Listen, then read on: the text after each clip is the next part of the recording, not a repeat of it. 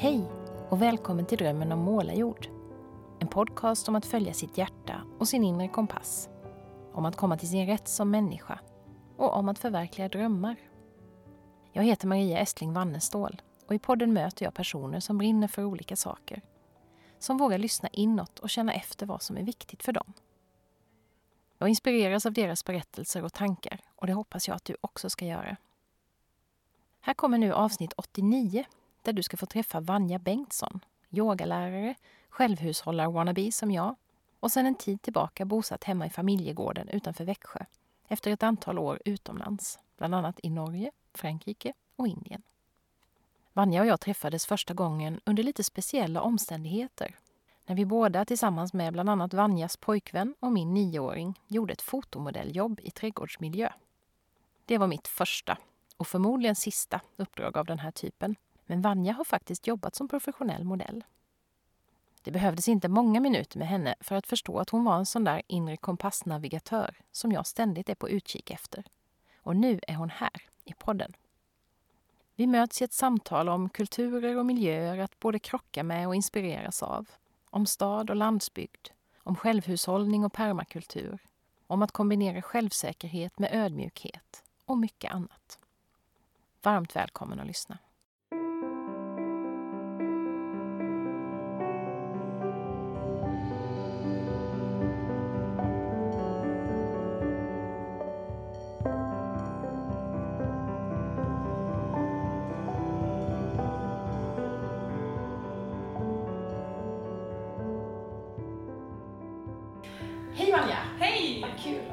Att komma hit och träffa dig idag, tycker jag. Eh, och det här är lite speciell podd, eh, ett lite speciellt poddsamtal faktiskt, kom jag på när jag körde hit. För oftast när jag har intervjuat folk nu, det här är nummer 89 eller sånt där, så jag har på ganska länge ju, så har det antingen varit någon jag känner ganska väl, vet ganska mycket om, eller så har det varit någon så här lite halvoffentlig person som man kan läsa ganska mycket om på nätet, för det finns artiklar och webbplatser och sådär. Och egentligen vet jag ganska lite om dig. Ja. Eh, för det är ju så att vi träffades ju eh, för ett tag sedan. Eh, och allt jag vet om dig baseras egentligen på vad vi pratade om då. Ja, Så ja. det är lite speciellt. Så jag tycker det är extra spännande idag att jag vet så lite om dig. Mm. För då kan ju det här samtalet ta vägen precis vart som helst. Ja. Men jag kände när vi träffades då att det fanns Ja, men vi hade ganska mycket gemensamma intressen och då kände jag att du är en Drömmen om målarjord poddgäst. Mm. Eh, För vi hade, handlar mycket om det här, ja, men att hitta någon slags inre kompass och göra saker som man känner är viktigt för en. Och då kände jag att mm, du är Mm. nog en sån person som, som tänker lite kring sånt ibland. kanske. Ja, Mm. det stämmer nog. Ja. Så det ska bli jättespännande att få prata med dig, Ja. tycker jag. Och då blir ju den där frågan som jag brukar ställa först, nämligen vem är du? Den blir liksom extra relevant den här gången, för nu vet ju jag så lite om dig också. Ja. Eh, Jag vet ju att du har rest mycket, volontärjobbat, modellat och så har du flyttat hem till ditt föräldrahem. Men det är ungefär vad jag vet om dig, inte så mycket mer. Så hur skulle du beskriva dig själv ja, som person? jag tycker alltid att det är en spännande fråga för att jag det är någonting jag tänker mycket på att jag vill inte beskriva mig själv if- utifrån min yrkesroll. Ja. Ehm, Så jag känner, jag skulle beskriva mig själv som en em, människa som är glad i livet, gillar att prova på mycket olika saker, gillar att uppleva, gillar att ta del av vad som finns. Em, mitt största intresse är väl yoga skulle jag säga. Gör jag mycket. Mm. Det är också någonting som jag jobbar med. Jag har lite olika småjobb sådär som håller ihop inom den här holistiska synen kanske, Mm. med hälsokost, lite som kontaktperson till tjej som behöver det. Ja, men mycket fokus på, på inte så mycket jobb och mycket fritid Mm. och sånt som jag tycker om. Jag älskar att odla grönsaker. Mm, just det. det var ju någonting som vi började prata om Ja, precis! så det är jättekul. Och drömmer om att bli självhushållare. Mm, Mm. just det. Det- Du delade ju den drömmen med mig då. Ja, så. precis. Ja. Så grönsakslandet är väl em, fördubblat i storlek i alla fall Mm. till eh, kommande säsong. Sen nu när jag flyttade tillbaka hit våras. Innan dess har jag bott i städer Mm. mest. Ja, Jag har bott i Oslo, jag har bott i Paris och jag har varit runt mycket och inte haft en haft den här basen. Så Nej. jag har väl odlat lite tomater i, eh, på fönsterbrädan Mm. liksom. Men nu har jag verkligen kunnat leva ut det Ja, visst. mer. Så, Helt andra möjligheter. Ja. ja. ja, det har varit jätte, jättekul. Ja, spännande. Mm. Jag tänker att vi kommer säkert tillbaks till det Mm. senare också, det här med vad du gör nu. Men jag är ju så Mm. nyfiken också på vägen, din resa Mm. hit, där Ja. du är idag. Och om man börjar, du är uppväxt i det här huset, eller? Ja, Mm. där är jag. Det har funnits, är det ett gammalt släkthus som har funnits i Ja, släkten sedan tidigare? Min eh, mormor och morfar köpte det här huset Mm. när mamma var liten. Så de flyttade hit då. Mm. Eh, Och sen har, de, har det tagits över. Ja, Nu är det mamma och pappa som driver gården också. Så jag är uppväxt här, Mm. bodde här tills jag var 19, Mm. tog studenten. Och då var jag så trött på lantlivet Ja. och bara ville ut och det. göra Det har jag hos mina barn nu, de är ju också uppväxta på landet och alla vill ju bara till städer nu. Ja, Alltså. ja. Men, men när du bodde här, alltså, kunde du uppskatta att bo på landet när du var Ja. barn och sådär? Ja. Mm. Jag älskade det. Jag Ja. älskade att vara ute och liksom Mm. göra saker och ja, springa runt och leka. Mm. Liksom. Vi hade ingen TV heller, så det var väldigt mycket ja, ute Annat runt. som man sysselsatte sig Mm, med. ja. just det. Är det sånt som har påverkat dig tror du, i livet? Att du, hade, att du fick den barndomen? Mm, Mm. det tror jag väldigt Mm. mycket. Mm. Och det känner jag ju väldigt starkt om jag skulle ha barn någon Mm. gång. Att jag vill kunna ge dem samma sak. Ja. Jag tycker att det var helt fantastiskt Mm. också. Och sen samtidigt var det väldigt svårt i vissa delar när jag blev lite äldre och ville ut och träffa kompisar. Ja. Eller det var kanske inte så coolt kan man Nej, just säga att bo på en bondgård längre. Men, men nu när jag kommer tillbaka och som jag har längtat tillbaka Mm. också, det är just den här känslan att ha naturen och ha den här friheten. Mm. Och, ja, som vi pratade om, att kunna ha, kunna ha plats. Ja. Ja, för det kände jag när jag kom in här, att här är, här är en sån rymd Mm. i huset. Det finns liksom utrymme att Mm. vara här på något sätt. Och det är ju likadant där jag bor. Det har jag känt varit så viktigt att, att inte där tränga ihop sig i något Nej. litet. Nej. Sen kan jag få lite, ibland kan jag känna att åh, ska vi ha det här jättestora huset och värma upp ett sånt jättestort hus och inte vara fler och, och Mm. sådär. Men, men samtidigt så jag känner att jag mår bra och det är ju också det där vad man i olika faser i livet tänker jag, att man kanske behöver olika typer av boende. Ja. Jag minns när jag hade brutit upp från min äldsta dotters pappa Mm. och hade bott i en ganska stor lägenhet.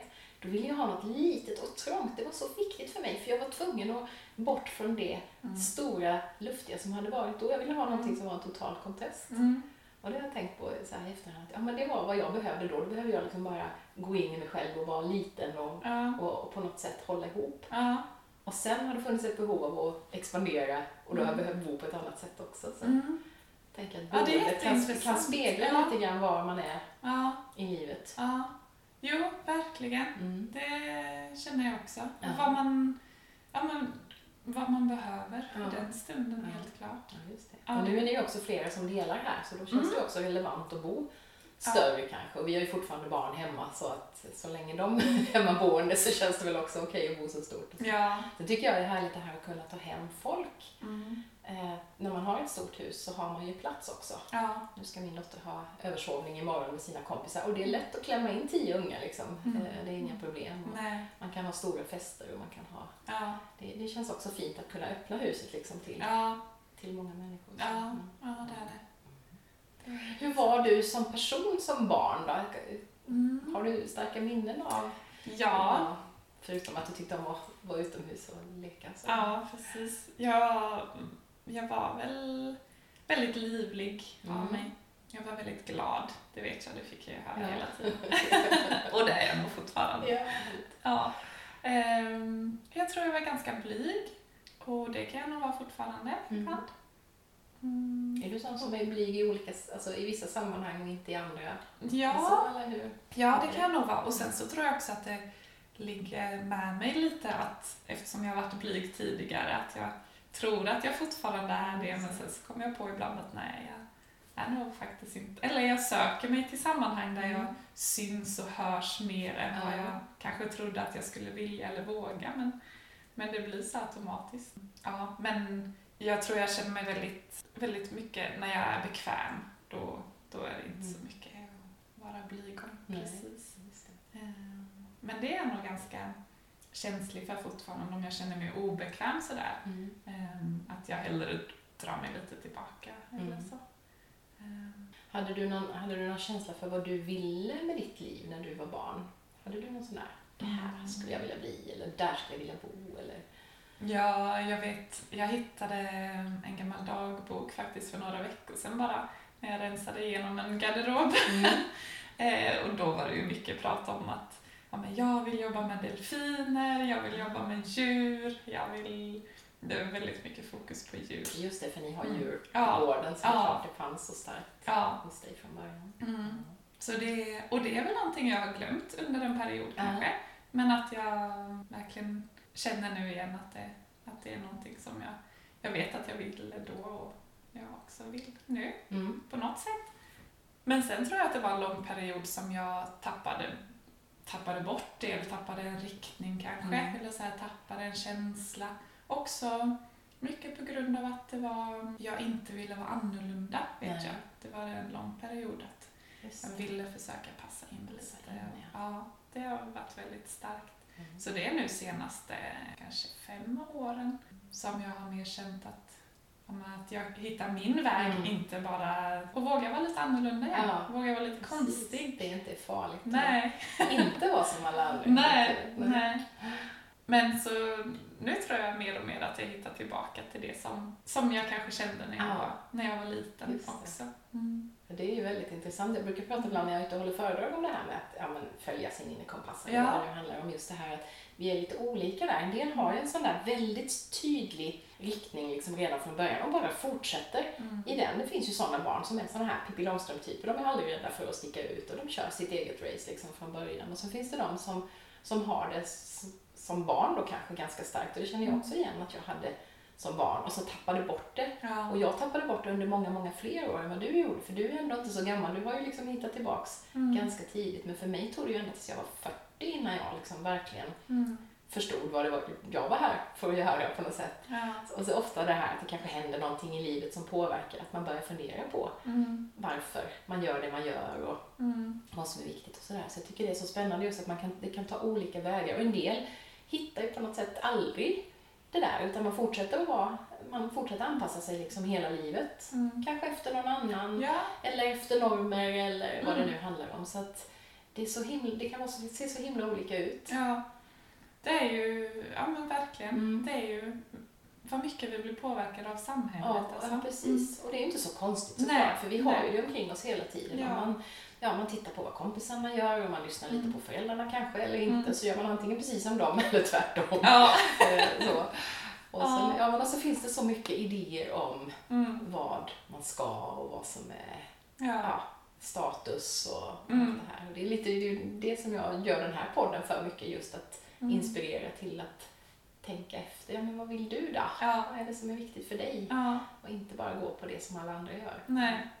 Och det är så himla fint. Det Ja. var, jag minns första gången jag hörde om din podd bara typ någon månad innan jag träffade det dig. hade du gjort ja. Ja, från vår Just det. gemensamma vän Erik. Ja, Det var han som berättade om att han brukar lyssna på en podd det handlar om folk som följer sitt hjärta. Ja. Eller lyssnar på sitt hjärta. Och jag bara, åh vilken fin idé, Ja. vilken bra podd. Och så sen det är kul att Erik har ju varit gäst i Ja. podden också. Ja, visst. det har jag inte Det lyssnat visst, det får du lyssna på. Han Mm. pratar om sitt projekt Jag har tid, Mm. som ju handlar om att ja, använda sin tid Mm. till någonting vettigt då, Ja, som han har bestämt sig för. ja. Ja, nej, men det är så kul och det är så roligt just att träffa så olika människor, för det är just det där, vi har alla våra olika resor och det Mm. speglar ju även den här podden. Mm. De där olika Ja. personlighetstyperna eller livsresorna Mm. där man ibland upptäcker någonting jättesent. Jag har haft poddgäster som Dagny Karlsson som började blogga när hon var hundra och liksom där fick hon sin riktiga skjuts i livet. Jag har Mm. levt i hundra år liksom. Ja. Ja, det är så himla häftigt. Och Ja. så, så har jag träffat människor då som har en väldigt stark drivkraft liksom redan från början och vet precis vad de vill och fortsätter göra det. Ja. Och sen många då som, ja, som kanske som du och jag som har tagit lite kringkrokar och sen så hittar man tillbaka Ja. Så- Ja. och det tycker jag är trösterikt också, att man, man kan känna det att jag måste inte veta just nu. Utan, ja men jag kanske kommer att komma på Mm. så småningom. Att man måste inte, Nej. man måste inte ha den där tydliga kompassen liksom hela tiden. Utan, Nej. eh, och vad det vi känner just nu eller det vi Mm. tror, det vi är, lever som vår sanning just nu. Mm. Det kanske inte är samma sak om tio Nej. år heller. Precis. Så det kan ju... Det är, också, det är väldigt fint Ja, det är det. du säger, att det, att det är helt okej att det förändras Ja. också. Precis. Och det är också det som gör, tänker jag, att det öppnas dörrar. När man, när man vågar tänka lite så, när man inte känner att man måste veta precis vad som händer om tio år. Då kan det också öppnas dörrar som man inte hade en aning om, Nej. som man vågar kliva in i. Liksom. Ja, Att eh, man är öppen för det också. ja. Nu ska vi tillbaka till dig. Nu har jag babblat. Men du, vad, vad, vad hände där sen då? När du sa att du flyttade härifrån när du var 19. Mm. Vad tog du vägen då? För då hade du pluggat på gymnasiet Ja. i Växjö. Vad, vad läste du? Eh, samhäll, ekonomi. Ekonomi. Mm. Och så bara några dagar efter studenten så flyttade jag till Oslo Ja. eh, med en kompis. Och ja, jag vet inte var den idén kom från egentligen. Vi Nej. ville väl dit och vi ville hitta något jobb och ja, se lite, ja, börja se lite andra delar av världen. Mm. Ehm, och sen var jag i Oslo fram och tillbaka ända fram tills för ett år sedan Ja. ungefär. Ja, så det blev ju Sen blir det lite andra hem nästan där. Ja, det var det Ja. verkligen. Jag älskar. Oslo. Det är jättefint. Så jag jobbade runt där, tänkte väl att jag skulle vara där en period som en del av väldigt många svenskar som var där under den tiden. Ehm, och spara ihop massa pengar, ut och resa, komma tillbaka, jobba lite till. Mm. Ehm, Så det gjorde jag ett tag. Ehm, Och sen så ville jag vidare, flyttade jag till Frankrike, till Paris, Mm. För att lära mig franska. Så bodde jag där ett år ungefär. Sen var jag tillbaka i Oslo. Och sen nu senaste året så har jag varit ute och rest på en långresa. Och var har du varit då? då? Då var jag i Sri Lanka, i Indien och i Mexiko. Mm. Mest fokus på Indien. Det var det, det hade jag tänkt på ett tag, att jag ville till Det Indien. var Ja, drömmålet. ja, ja, verkligen. Och det var helt underbart. Mm. Det, ja. Och vad har du gjort när du har varit där? För då har du ju varit där långa Mm. perioder. Mm. Så då har du hunnit... Ja, du, har, du har inte bara turistat utan du har Ja. jobbat och sådär också, eller? Ja, Mm. eh, jag var där i sex månader. Om det jag helst ville göra, eller det jag mest fokuserade på var yoga såklart. Mm. Jag utbildade mig till yogalärare. Ja, du gjorde det där Ja, på plats? ja. Mm. Och mycket bodde, bodde på olika ashram där man liksom lever ett yogiskt liv eller vad Mm. man ska säga. Mycket, mycket fokus på det är väldigt enkelt, man har bara det här, man äter enkelt, sover enkelt, arbetar lite. Hur var det för dig då? För du kommer ju ändå från jag menar, Mm. Sverige. Mm. Vi är vana vid att ha Ja. så mycket. Vi har mycket prylar och vi Mm. har mycket mat och vi har mycket av allting Mm. på något sätt.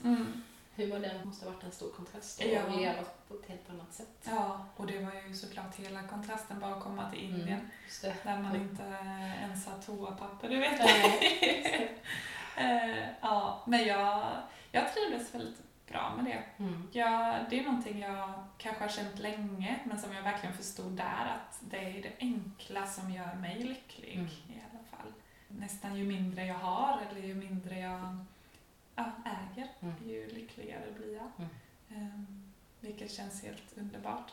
Man pratar väldigt mycket där om att lägga bort egot, eller vad man ska säga. Man är en del av vi är en del av någonting tillsammans istället. Det är inte jag som är så viktig med min bil och mitt hus och mina prylar eller min karriär. Och, utan ja, det är vi tillsammans som kan skapa livet. Mm.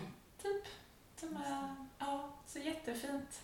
Eh, jättejobbigt ibland var det också. Mm. Vissa bekvämligheter som jag kanske saknade.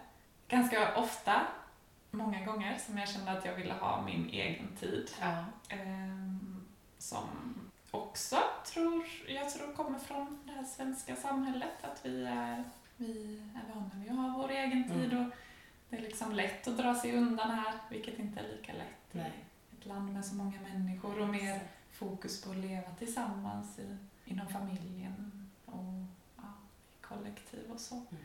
Ehm, Var du också väldigt inrutad sådär när du var på ashram och sådär? Var det liksom Mm. tider hela tiden som du måste anpassa dig till då? Så. Ja, Ja. det är det. Och det är ju från tidig morgon till Mm. till sent på kvällen. Typ. Så ja, det var det. Ja. Det var ganska strikt ibland. Ja. Mm. Och så också så med klädsel, det var också strikta regler och ehm, ja, det är också väldigt mycket att man ska ha respekt för äldre, ha respekt för de kanske mer spirituella ledare och så. Mm. Det var ganska strikt. Mm. Men det är också någonting som jag verkligen tycker om. Ja. Det, det gör ju också att vi nedprioriterar, inte oss själva, det låter ju dumt, men egot i alla Mm. fall. Att, Mm. Att eh, man inte ska vara viktigare än någon annan Nej. i alla fall. Att det är liksom, ja, man får ta ett steg tillbaka och, och se det fina i det. Mm. Eh, Jättehäftigt. Under eh, yogalärarutbildningen, där var det ju kanske ännu mer strikt såklart och det var ju hårt både fysiskt och psykiskt. Fullspäckat schema i, i en månad. Ehm, Men allt det positiva som kom ut från det, Mm. det var underbart. Mm. Och kunna klara ett sånt schema som jag inte trodde att jag skulle klara till exempel. Nej. Eh, Ja, mycket det att vi klarar så mycket mer än, än vad vi Jag tror. tror ja. Mm. ja, just det. Mm. Är det andra saker du tog med dig rent ja, för din egen skull, förutom själva kunskaperna kring yogautövandet så? Ja, Som du tänker att du fick med dig från utbildningen? ja, väldigt mycket. Mm. Ja. Jag, under ett tag så såg jag det nästan som att det var typ ett retreat för mig själv. Ja. Att det var sån lyx att bara få gå igenom. Det är också en väldigt reningsprocess. Man har väldigt mycket olika reningstekniker inom yoga med andning Mm. och ehm, ja, rensa tankarna egentligen. Det är också en stark reningsprocess att bara gå igenom såna här urgamla filosofier som kan ge så mycket visdom. Mm. Så det är mycket rena, fokus på att rena sin karma. Så ja, jag fick med mig väldigt mycket. Jag kände mig, ja men blev väldigt stark. Mm. Eh, både mentalt och fysiskt. Mm. Eh, Jag älskar den här, det var väldigt mycket fokus på den här balansen. Vilket var fantastiskt för mig också, balansen mellan att vara ödmjuk och självsäker. Mm. Och det är någonting som de trycker väldigt hårt på under för att kunna bli en lärare. Att man måste ha den här självsäkerheten Mm. som var kanske det som var svårast för mig. För att jag hade enklare för att vara ödmjuk. Ja. Men- Men ett sätt att skapa trygghet också, Ja. i, kanske då i en grupp. Ja, Så. jo. Att inte du är osäker på Nej. dig själv, för det smittar ju av sig på Mm, de som är där. ja, Ja. ja, det är väldigt sant. Och ja, men vara ödmjuk i den, i den styrkan Mm. som man har. Mm. Mm. Så det inte heller blir en överdriven jag är mycket bättre än Nej, er nej. känsla utan att vi Nej. är alla här i detta Mm, tillsammans. Mm, Vi lär oss alla någonting. ja, Även jag som lärare kan lära mig någonting av Precis. min klass. eller Ja. så. ja. Ja. Och det gör vi ju verkligen i livet. Mm.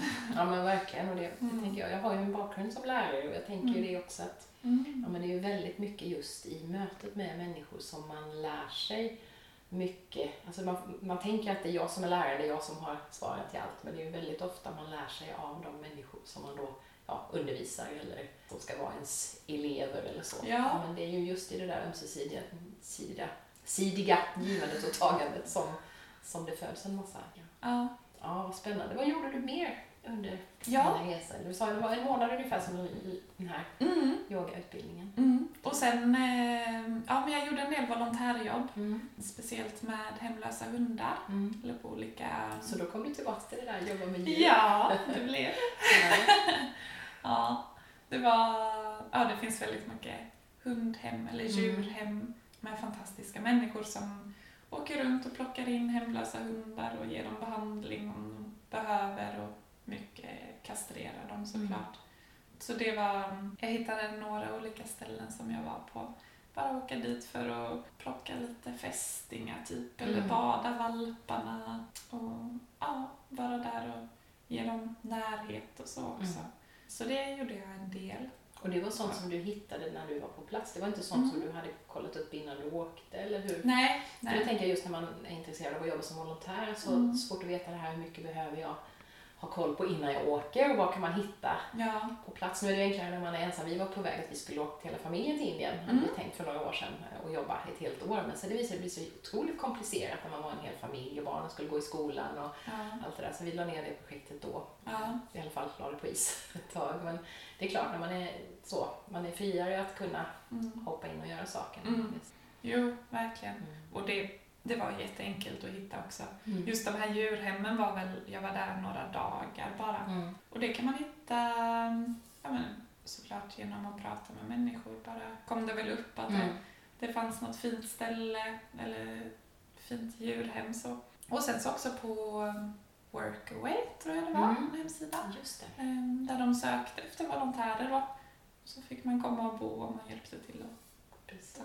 Mm. Just det, det vet jag. Min dotter har varit Ja. eh, på ett sånt ställe i Mm. Thailand någonstans. Ja, och så var jag med på ett eh, fantastiskt annat ställe som volontär. Men då var det, det var som en campingplats typ uppe i Himalaya.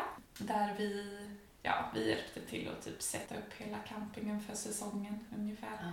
Men det var också fint för att vi fick väldigt fria händer. Eh, Och vi hjälpte till att fokusera mycket på ja, bara sätta ut papperskorgar till exempel. Eh, informera lite sådär att det, man kan återvinna Mm. eller man kan sortera sitt skräp. Och det var också en väldigt, väldigt fin Mm. plats. Mm. Det känns ju så lyxigt att få vara volontär tycker Ja. jag. Och få komma till en plats där man kan få hjälpa till Mm. bara med det man har. Ja. Och ja, men att man gör det tillsammans Mm. liksom. Få lov att vara kreativ också. Precis, för då är det lite samma sak där som det här med elev-lärarsituationen, att det är just Mm. i det mötet som det uppstår. Det är inte så att det är kanske alltid en specifik kompetens som Nej. behövs, utan det är just det här när vi kommer samman så kan vi ja, tillsammans bli kreativa och, Ja. och hitta lösningar på Ja. saker. Ja, precis. Ja. Och att vi alla, ja men vi alla har ju någonting att komma med. Ja, Verkligen. Mm. Precis, och just att vi kommer från olika ställen, vi har olika erfarenheter och ja, har med oss i bagaget. Liksom. Ja, och såklart också känns det väldigt fint att ja, komma till ett fattigare land sådär Mm. som Indien och faktiskt kunna hjälpa till på Mm. något sätt också. Allt det positiva jag fick ut av mitt halvår där Mm. och kunna ge lite tillbaka i Mm. alla fall. Vad är ditt eh, största intryck alltså man, av, Indien? Det är ju jättesvårt för det är ju sånt ett stort Ja. land så det är klart så oerhört varierat. Men när du tänker tillbaka på Indien, vad, vad tänker du mest på? Liksom, vad är det som, som känns eh, tydligast eller starkast? Ja, eh, jag tror jag har två saker. Det första jag tänker på är, som jag hittade väldigt mycket där, är liksom tron Mm. på någonting. Ehm, och känna att vi är en del av någonting större än mig själv. Ehm, och jag såg ju verkligen inte mig själv som religiös innan. Nej. Men jag hittade väldigt mycket fint i det och liksom tro på någonting, vad det än kan vara. Jag kanske fortfarande inte ser mig själv som religiös, men som troende i alla fall. Mm. Ehm, och det kan vara på mycket olika. Vissa dagar så tror jag väl på kärlek och vissa dagar tror jag på naturen Mm. och vissa dagar så, så tror jag på en gud någonstans Mm. eller en, ja. Och du kan själv definiera det. Mm. Du behöver inte heller klä in dig i någon Nej. tydlig ram kanske. Nej. Nej. Och att det var så accepterat där. Mm. Det, Ja, det var det, för det är ju Ja. ändå ett ja, mest hinduistiskt Ja, land ja. väl. Och Mm. där är det ändå ganska tydligt med mm, ja, olika gudar och, och så. mm, I alla fall vad jag minns från skolundervisningen. Klart att det är annorlunda i verkligheten. Men, men det fanns ändå en acceptans för, för olika mm. tankar om det här. Då. Ja, Mm. ja, det gör det. Och att alla fick vara troende eller religiösa på, eller utöva sin religion på det sättet som de ville. Mm. Och att det var helt naturligt. Och, Mm. ja, det är verkligen någonting som jag tar med mig. Att det är något väldigt fint om ja, men, känna den här tacksamheten, tilliten och till någonting.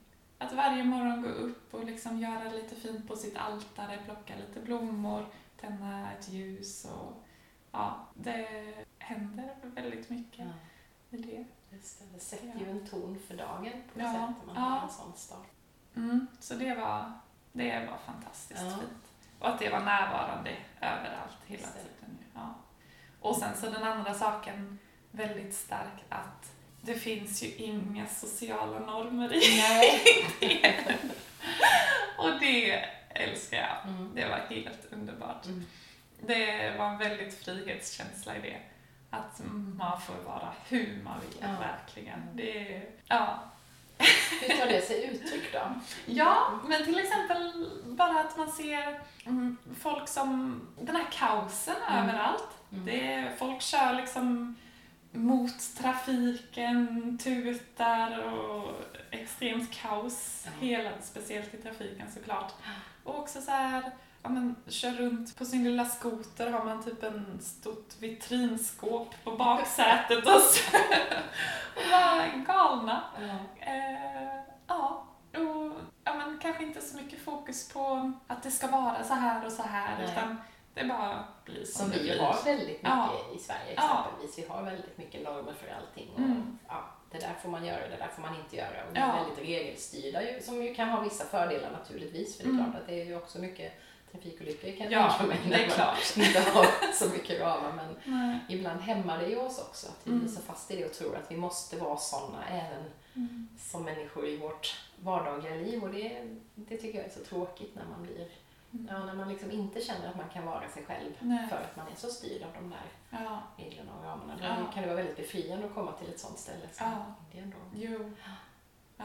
Så det på ett annat sätt. Att det, att det finns, att det inte måste vara på, på ett och samma sätt, det tycker jag är ju det spännande när man har kulturmöten överhuvudtaget. Att man får Mm. utmana de där Mm. föreställningarna man har om att det måste vara. Vi har alltid det rätta sättet på något sätt. Mm. Det finns Precis. så många sätt att Ja. vara på. Det är inte ett som är sämre eller bättre än något annat utan det är bara olika. Mm. Ja, och få hitta de olikheterna. Ja, Ja, visst. mm. Ja, kul. ja, ja men jättekul. Ja.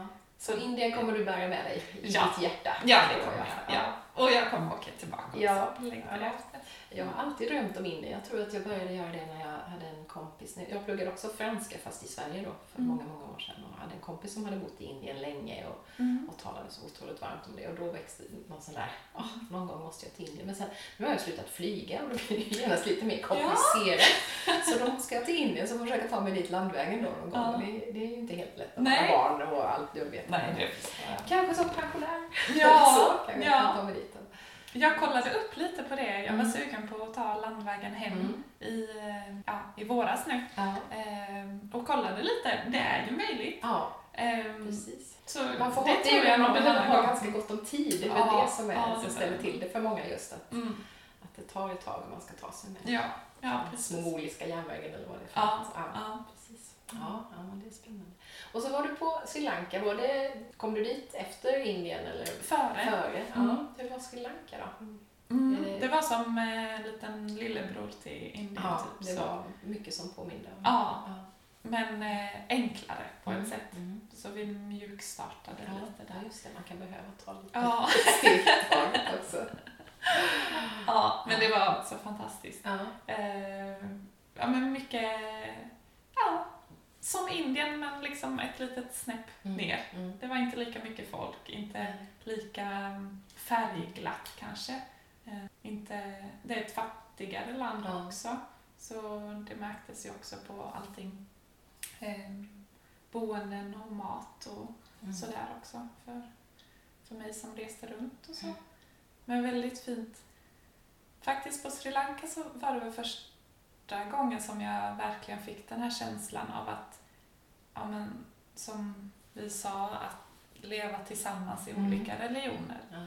För där är de eh, buddhister, muslimer och hinduister. Mm. Mm. Det är de tre största. Och att det var ju så tydligt. Det var väldigt mycket prat om det. Ehm, Det var också mycket den här vi och dem-känslan där också. Mm. De pratar om, om en, på andra sidan vägen, där bor kanske muslimerna.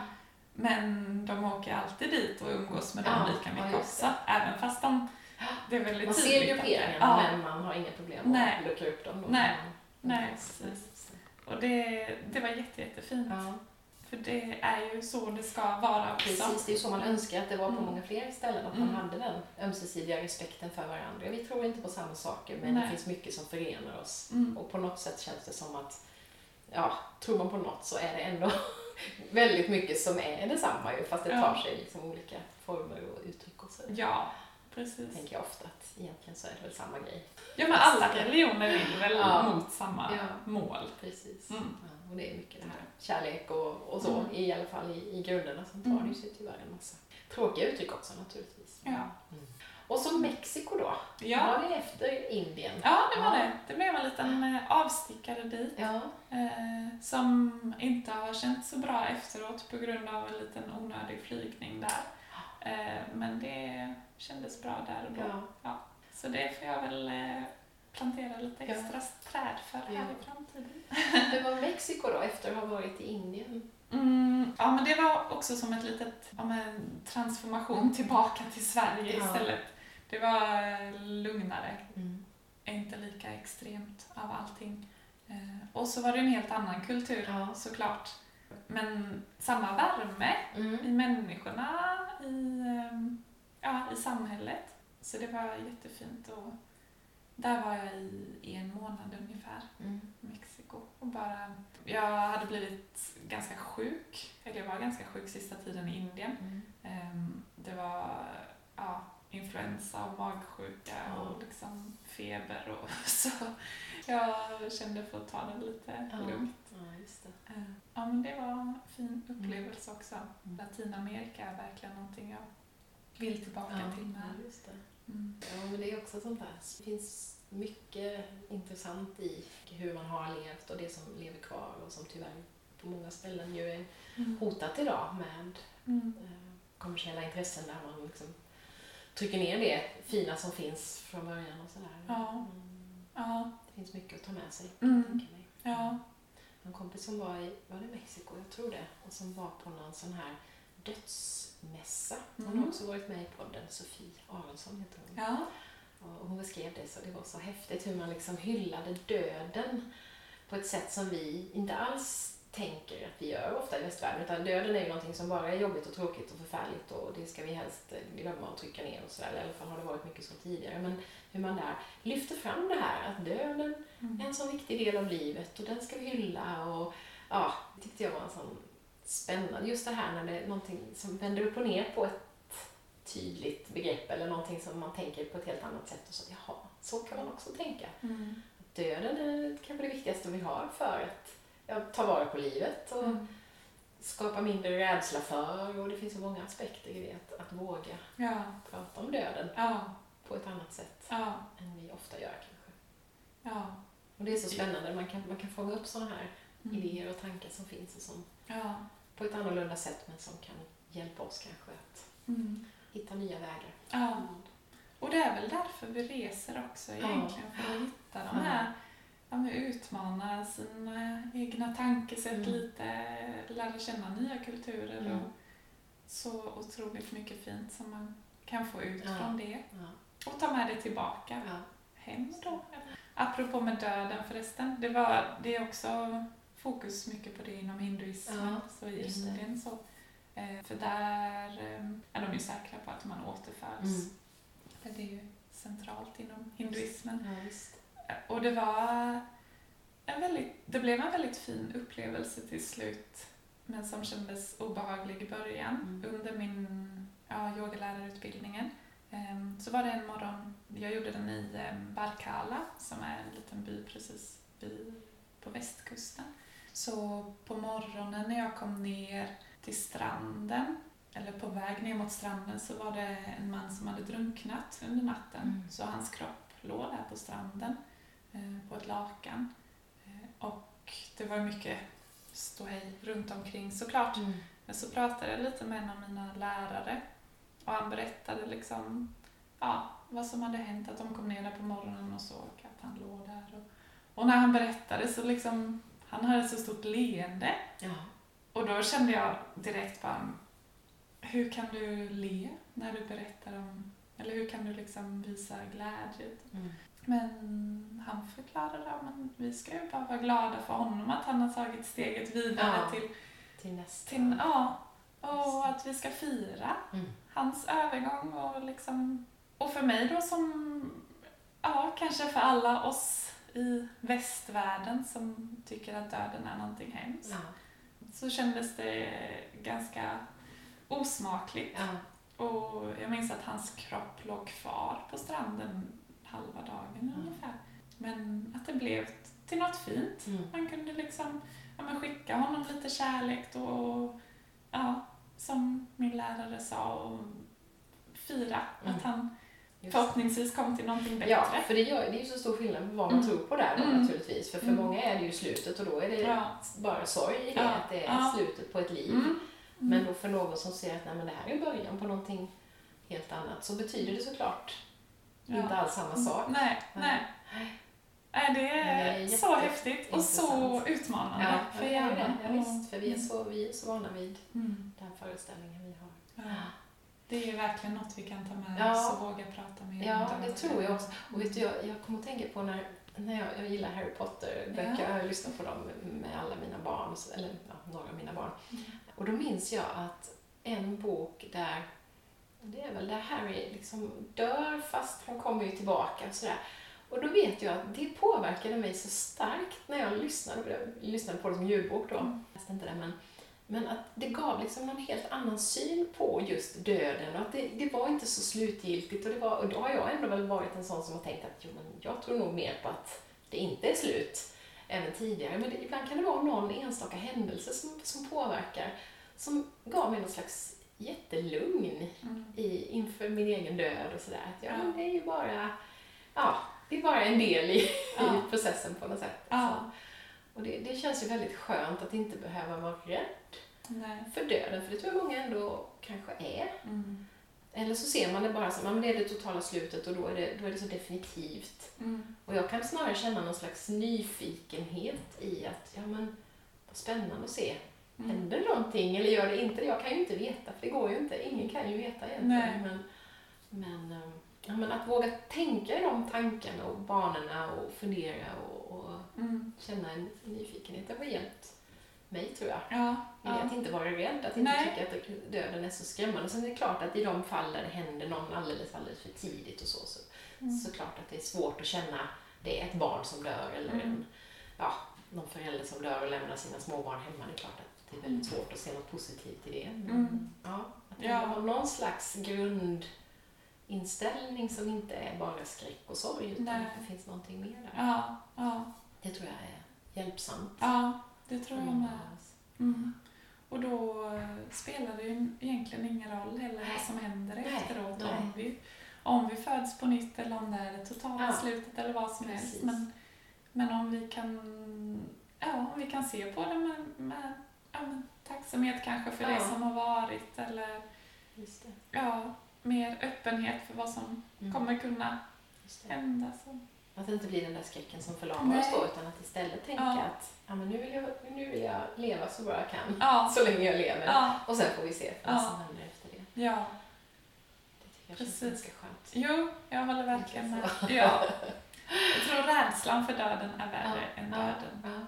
Det tror jag också. Och så är det ju med mycket, vet jag när vi, jag är utbildad inom något som heter ACT, som det finns paralleller definitivt till yoga och sådär, för det är Mm. mycket också acceptanstänk och, och det här fokus på det som är viktigt och så. Och där pratar man ju mycket om just att det är rädslor för saker och ting som ofta är mycket värre. Rädslan för stress är värre än stress Ja, själv och sådär. ja. Just det här Mm. att det är så väldigt mycket av det där Mm. som egentligen bara sitter i våra huvuden, som inte är den faktiska situationen.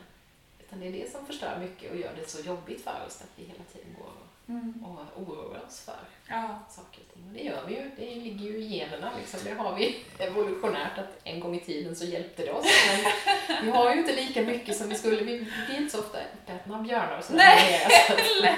Vi oroar oss så mycket i onödan Ja. eh, nu. Och det kan ju vara samma sak då med rädsla för döden. Att Mm. ja, rädslan förstör liksom mer än, än döden själv. Då. Ja. Så. Jo, ja precis. Ja, ja det... Du, jag måste bara få fråga den här Mm. spännande modellkarriären då. Var, Ja. var fanns den i allt det här? Var Ja, just det. Det var en liten avstickare där. Det är inte sånt som så många av oss har gjort i våra liv. Nej, men det var... Ja, vilken härlig övergång. Precis döden till modellkarriären. Eh, Men det var kul under den tiden. Ja. Jag gjorde något modelljobb här i Växjö Ja. precis innan jag tog studenten nog det. Eh, och sen så såklart när jag flyttade till Paris, Ja, det var Så var det ju- Paris. ja, just då var det modellande. Ja. Men kunde du, kunde du njuta av det liksom? För man hör ju så himla mycket om Mm. alla baksidor och det är droger och det är anorexia, det är så mycket liksom negativt fokus. Men kunde du tycka att det var, njuta Eh, av det och liksom känna att det var... ja men på vissa, det var väldigt olika på olika Ja. uppdrag. Ja. det. Ehm, på vissa ställen var det ju ganska hemskt Ja, faktiskt. ja. För det var väldigt, det är väldigt hårt Mm. mellan modeller. Väldigt mycket osäkerhet Mm. såklart. Mm. Eh, generellt så är väl parisare ganska, ganska hårda armbågar. Ja. Och mm, där kom jag och var ganska mjuk. Mm.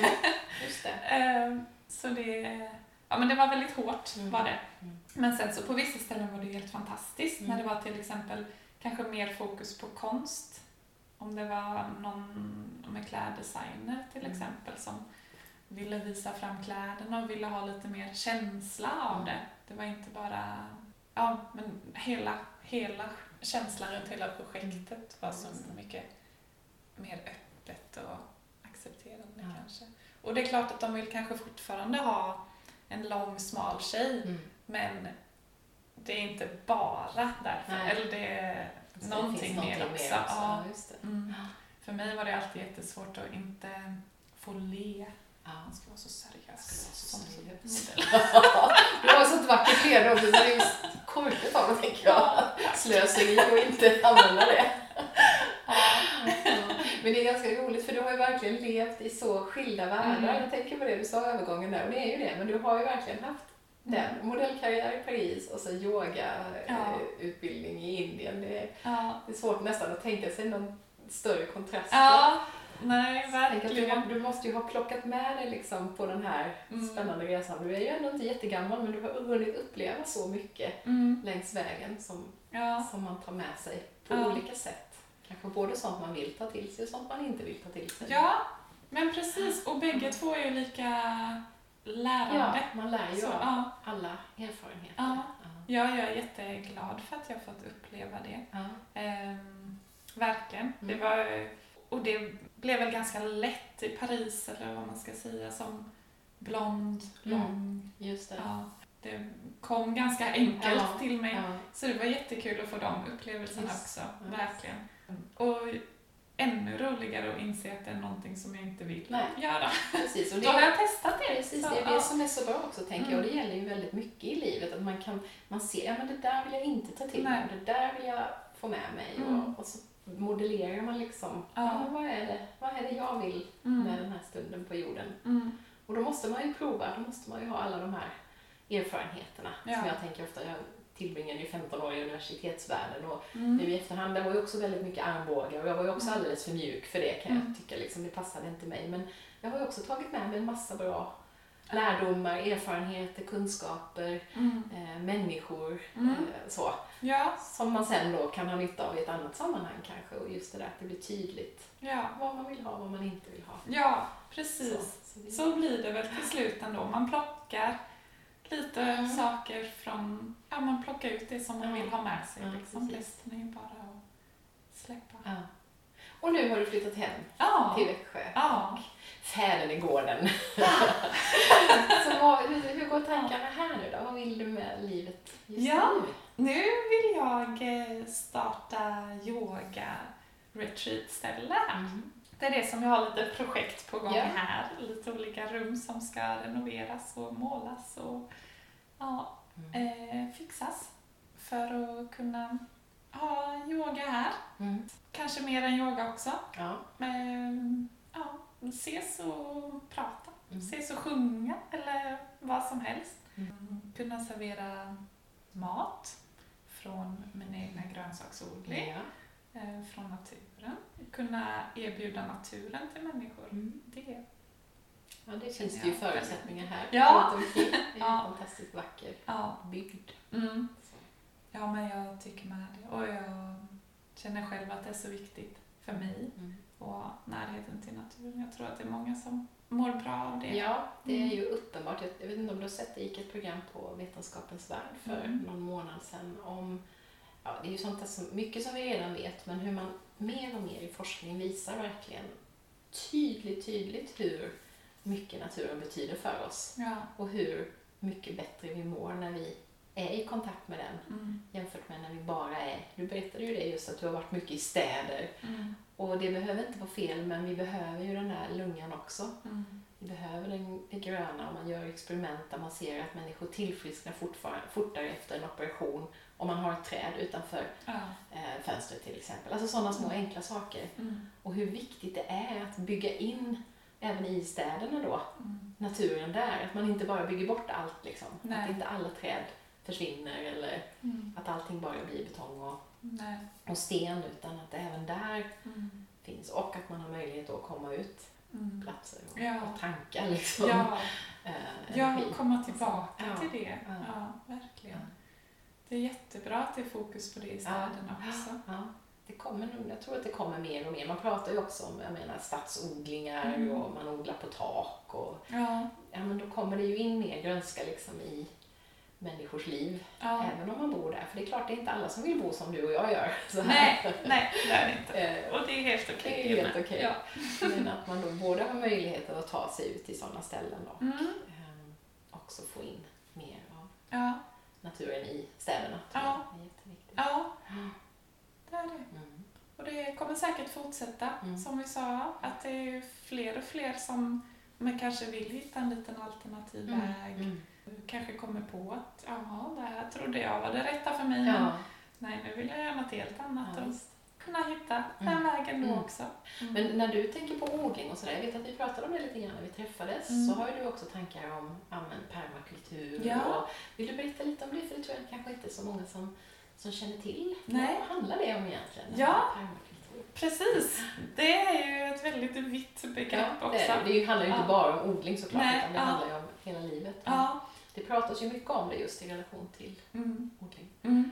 Och det är ju det är just det att det handlar om. Så mycket mer också Mm. som gör det så fint och, Ja, visst. eh, och känns, så, ja, men, känns så bra som ett odlingssätt också för att man tar hänsyn till sig själv. Man tar hänsyn till den platsen man har och det som är runt omkring. Tar hänsyn till, ja, och alla djuren som finns där. Och, Mm. ja, men verkligen jobba tillsammans med naturen.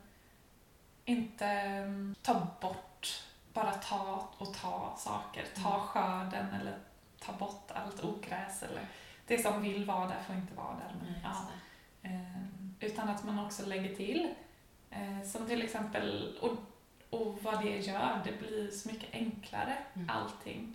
Eh, det är mycket fokus på det att man ska ha sin odling nära sig Mm. Inte behöva gå så mycket hela tiden utan ja, det ska bli enklare om man till exempel täckodling är väldigt Mm. stort. Om man lägger på gräsklipp eller fårull eller halm eller vad man har så slipper man rensa ogräs. Mm. Man, slipp, man behöver inte vattna lika mycket. Det ger automatiskt näring till jorden, till, till plantorna. Det är ju bara ett omtänk Mm. egentligen. Just det. Att, att ta tillvara Ta på det som på det som redan Ja. finns. Ja. Istället för då att köra ogräset någonstans iväg och sen Mm. åka och köpa gödsel då. Precis, ja. När man har allting egentligen i ett... Det är mycket kretsloppstänk tänker Mm. jag också. Just det här att Ja. man tar vara på saker och sen får det en annan funktion. Ja, ja, Ja. verkligen. Ta tillvara på ja, men, all slags gödsel. Mm. Ehm, kiss Mm. till exempel. Det Som i guldvatten. Ja. Som är helt fantastisk Ja. resurs också. Yes. Eh, ja, det, så jag tycker, ja, men jag tycker det är väldigt, att det är en väldigt bra princip. Och också för att det är inte lika möjligt att följa permakultur i stora Nej. kommersiella odlingar utan det går tillbaka till till lite små- mindre. Ja. Ja, de mindre Mm. eh, produktionsformerna då. ja. Och det behöver inte vara något dåligt heller. Utan det, eller för mig är det i alla fall nästan bara positivt att allt behöver inte vara så effektivt och högproducerande. Och, utan det är någonting fint i att det är lite mindre. Mm. Ja, för det är ju det som har förstört så mycket Mm. av eh, både klimat och biologisk mångfald. Det är ju just storskaliga, Mm. där man inte kan. Men Mm. man måste spruta för att annars så tar skadegörare över och det är ju just storskaligheten som har Ja. ställt till med det. Liksom. Ja, Det ja. blir inte på samma sätt i ett mindre Nej, eh, jordbruk eller en mindre odlings... nej, nej, det blir inte Nej. Och så, ja det är helt otroligt hur mycket, hur mycket det ger tillbaka till Mm. naturen som är så tydligt att se Ja, också. visst. Om man bara slänger in lite blommor eller låter ett eh, ogräs få växa lite så det kommer ju mycket insekter som Mm, helst och älskar de här olika växterna.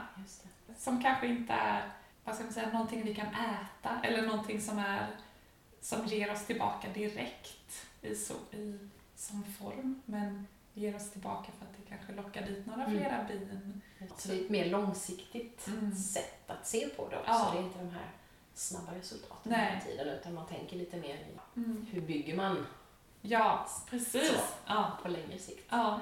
Så jag, eh, jag var på en introduktionskurs till permakultur i Mm. somras, en helg.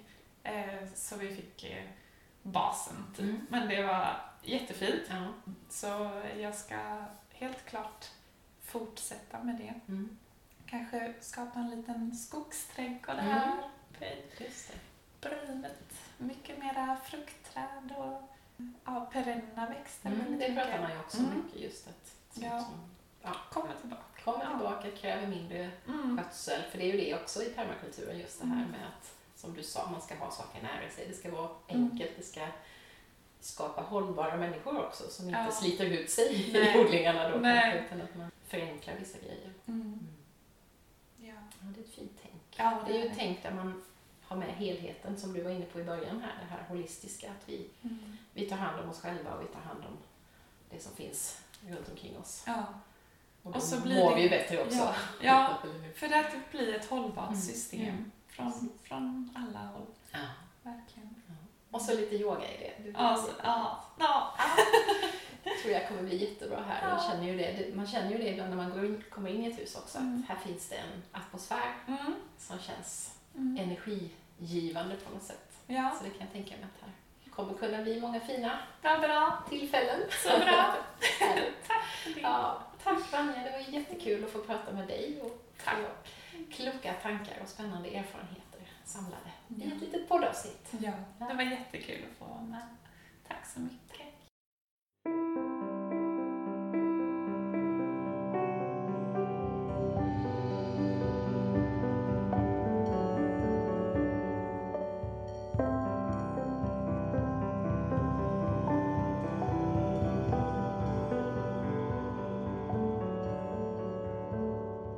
Blir så glad av att träffa unga personer som Vanja, som redan har förstått så mycket mer om livet och vad som är viktigt för henne än vad jag själv hade gjort i hennes ålder.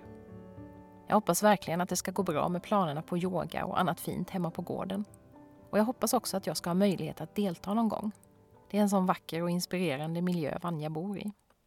Hennes planer får mig att tänka tillbaka på något som jag pratade en del om alldeles i början av den här poddens historia. Att bygga upp och driva en kursgård hemma i min by Målarjord.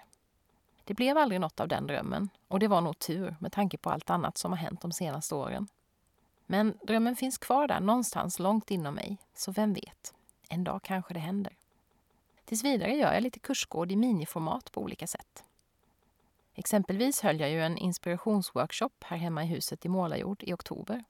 Och jag har planer på att bjuda in till en ny sån till våren.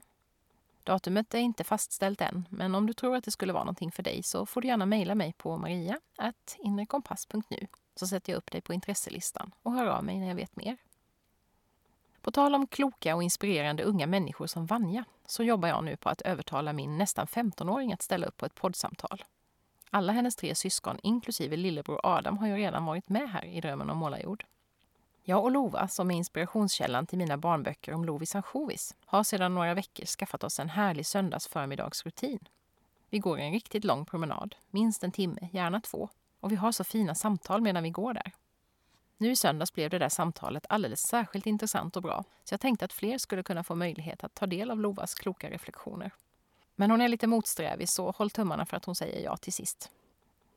Vanja berättade ju lite om sin yogalärarutbildning i Indien, men vi pratade inte så mycket om yogan i allmänhet i vårt samtal.